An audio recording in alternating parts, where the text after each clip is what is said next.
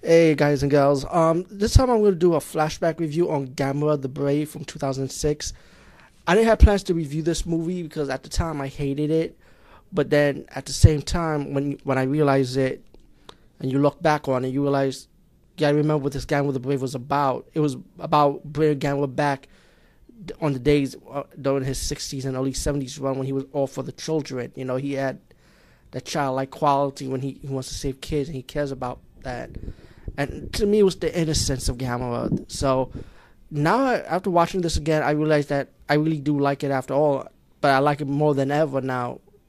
Because at first, like I said, I was kind of greedy. I was like, oh, I wish it continued on for Gamera, Gamera three, but it, it, took a different route. You know, um, it was more childlike.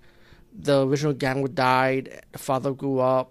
This is it. I'm trying to remember, and I think he had his own kid, and the kid ended up finding his baby turtle later on this baby turtle's gonna grow up to be Gamera. But slowly it shows you the innocence of the baby turtle Gamera, how it acted, and it was just adorable, you know.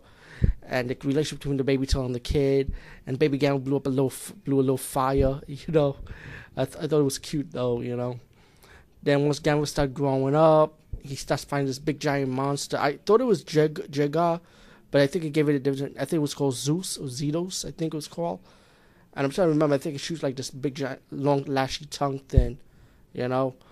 But um, it, it's it's like, it, it's like, but it was still like, even though the monster was a little bit violent, he wasn't scary. Even the monster looked cute, the evil monster. But still, of course, Gamera got that special power. He was able to defeat, defeat the monster, and you know, you know, Gamera the Brave. Again, this is like this is like going back to the original format when when it was all, all for the kids during the I would say more like from the third movie through the to the last one from the seventies. The eighties I'm not gonna count because that's like restock footage. But anyway, um, definitely check this movie out. Check it out with an open mind. Also, peace, guys, and see you.